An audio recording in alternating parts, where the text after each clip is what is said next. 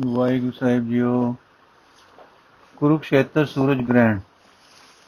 ਸ਼ਨੇ ਸ਼ਨੇ ਚਲਦੇ ਅਨੇਕਾਂ ਦਾ ਦੂਰ, ਹਨੇਰਾ ਦੂਰ ਕਰਦੇ ਸੂਰਜ ਗ੍ਰਹਿਣ ਦਾ ਮੇਲਾ ਸੁਣ ਕੇ ਸ੍ਰੀ ਗੁਰੂ ਜੀ ਕੁਰੂਕਸ਼ੇਤਰ ਆ ਗਏ। ਜਿਸ ਵੇਲੇ ਗ੍ਰਹਿਣ ਲੱਗ ਰਿਹਾ ਸੀ, ਸ੍ਰਿਸ਼ਟੀ ਇਸ਼ਨਾਨ ਦੇ ਸਾਨ ਵਿੱਚ, ਇਸ਼ਨਾਨ ਤੇ ਦਾਨ ਵਿੱਚ ਜੁਟ ਰਹੀ ਸੀ, ਉਸ ਵੇਲੇ ਸਤਿਗੁਰੂ ਜੀ ਧਿਆਨ ਮਗਨ ਬੈਠੇ ਸੇ ਤੇ ਮਰਦਾਨਾ ਇਲਾਹੀ ਰੰਗ ਵਿੱਚ ਜਗਤ ਆਧਾਰ ਜੀ ਦਾ ਕੀਰਤਨ ਕਰ ਰਿਹਾ ਸੀ। ਜਿਸ ਵੇਲੇ ਇੱਕ ਰਾਣੀ ਤੇ ਉਸ ਦਾ ਪੁੱਤਰ ਆ ਪਹੁੰਚੇ। ਇਹ ਆਪਣਾ ਰਾਜ ਭਾਗ ਖੁਆ ਕੇ ਆਏ ਸਨ। ਰਾਹ ਵਿੱਚ ਯੁਵਰਾਜ ਨੇ ਇੱਕ ਮਿਰਗ ਸ਼ਿਕਾਰ ਕੀਤਾ ਸੀ। ਉਸ ਨੂੰ ਪਤਾ ਨਹੀਂ ਸੀ ਕਿ ਅੱਜ ਵੀ, ਅੱਜ ਹੀ ਗ੍ਰਹਿਣ ਹੈ। ਜਦ ਉਹ ਤੀਰਥ ਨੂੰ ਆ ਰਿਹਾ ਸੀ ਤਾਂ ਅੱਗੇ ਗੁਰੂ ਜੀ ਨੂੰ ਦੀ ਨੂਰ ਵਰਸਾਉਂਦੀ ਸੋਹਣੀ ਸੂਰਤ ਦੇਖੀ।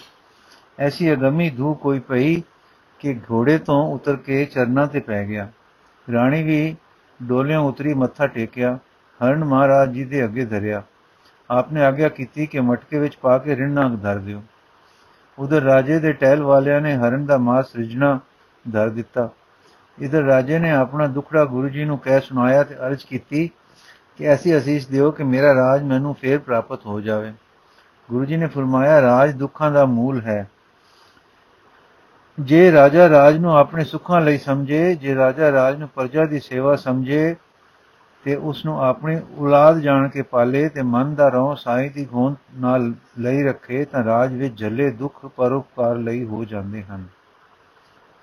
ਰਾਜ ਵੀ ਮਾਨੋ ਕਿਰਤ ਬਣ ਜਾਂਦਾ ਹੈ। ਜਿਸ ਦੀ ਸੂਰਤ ਸਾਈ ਨਾਲ ਸੁਰ ਹੋਈ ਰਹਿੰਦੀ ਹੈ ਤੇ ਜੋ ਸਰਬਤ ਦਾ ਭਲਾ ਕਰਨ ਵਿੱਚ ਦੇਹੀ ਨੂੰ ਸਫਲ ਕਰਦਾ ਹੈ, ਉਸ ਦਾ ਆਇਆ ਸਫਲਾ ਹੈ। ਇਹ ਰਾਜਪੁੱਤਰ ਜੇ ਤੂੰ ਸਾਈ ਵਿੱਚ ਲੱਗ ਪਵੇਂ ਤੇ ਪਰਜਾ ਪਾਲਣ ਦਾ ਖਿਆਲ ਪੱਕਾ ਕਰੇ ਤੇ ਰਾਜ ਮੁੜ ਪੈਣਾ ਵੱਡੀ ਗੱਲ ਨਹੀਂ। ਇਹਨਾਂ ਨੂੰ ਦੂਰੋਂ ਪੰਡਤਾਂ, ਸਾਧੂਆਂ ਤੇ ਹੋਰ ਲੋਕਾਂ ਨੇ ਧੂਆਂ ਡਿੱਠਾ, ਸੋ ਡਾਢੇ ਗੁੱਸੇ ਨਾਲ ਬੋਲੇ, ਤੂੰ ਕੌਣ ਹੈ? ਤੇਰਾ ਧਰਮ ਹੈ, ਤੇਰਾ ਧਰਮ ਕੀ ਹੈ? ਗ੍ਰਹਿਣ ਵੇਲੇ ਚੁੱਲ੍ਹਾ ਗਰਮ ਕੀਤਾ ਹੈ ਹੈ? ਸਤਿਗੁਰੂ ਨੇ ਕਿਹਾ, ਭੁੱਖ ਸਮਨ, ਸ਼ਮਨ ਵਾਸਤੇ ਵਕਰਿਆ ਹੈ ਚੁੱਲ੍ਹਾ। ਤਦ ਪੰਡਤ ਪਾਂਦੇ ਕ੍ਰੋਧ ਵਿੱਚ ਕਰਕੇ ਭਰ ਕੇ ਮਾਰਨ ਨੂੰ ਉਲਝੇ। ਇਹ ਤੱਕ ਕਿ ਸਤਿਗੁਰਾਂ ਨੇ ਕਿਹਾ, ਜੇ ਦੇਗਚੀ ਵਿੱਚ ਰਿਜ ਰਿਹਾ ਗ੍ਰਹਿਣ ਵਿੱਚ ਮਨੇ ਹੈ ਤੇ ਸਾਡਾ ਮਾਰਨਾ ਗ੍ਰਹਿਣ ਵਿੱਚ ਵਿਰਤ ਹੈ, ਵਿਹਤ ਹੈ, ਤਾਂ ਜੀ ਸਦਕੇ ਆਓ ਤੇ ਜੇ ਕੁਝ ਵਿਚਾਰ ਕਰਨੀ ਹੈ ਤਾਂ ਕਰ ਲਓ।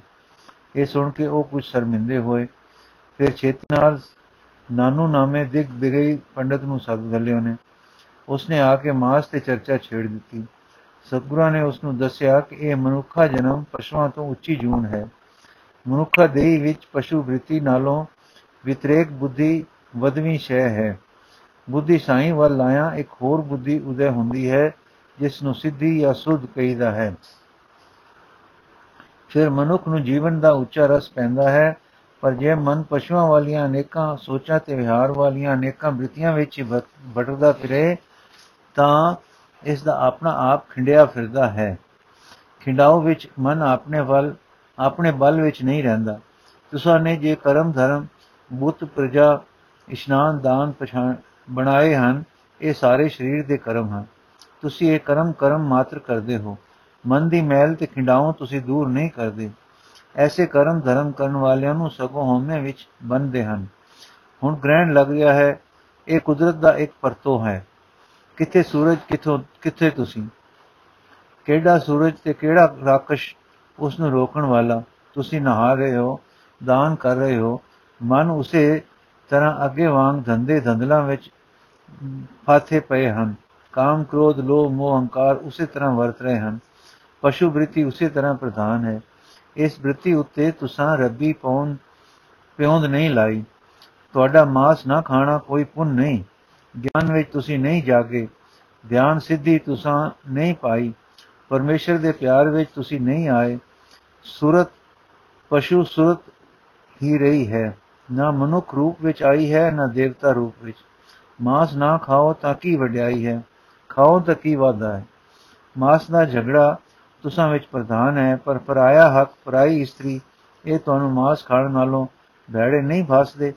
ਆਪਣੇ ਸਰੀਰ ਨਾਲ ਪਿਆਰ ਕਰਨਾ, ਇਹ ਵੀ ਮਾਸ ਨਾਲ ਪਿਆਰ ਕਰਨਾ ਹੈ। ਪਾਪਾ ਨਾਲ ਪਿਆਰ ਕਰਨਾ ਵੀ ਮਾਸ ਨਾਲ ਪਿਆਰ ਹੈ। ਇਹ ਮਾਸ ਤੁਸਾਂ ਨਹੀਂ ਤਿਆਗਿਆ। ਬਾਕੀ ਰਹੇ ਇਨਸਾਨ ਦੇ ਕੁਦਰਤੀ ਮਾਸ ਨਾਲ ਲਗਾਓ ਦੀ ਗੱਲ। ਸੋ ਮਾਸ ਤੋਂ ਜੰਮਣਾ, ਮਾਸ ਤੋਂ ਦੁੱਧ ਪੀਣਾ, ਪਲਣਾ, ਸਾਰੇ ਮਾਸ ਦੇ ਵਿਹਾਰ ਹਨ।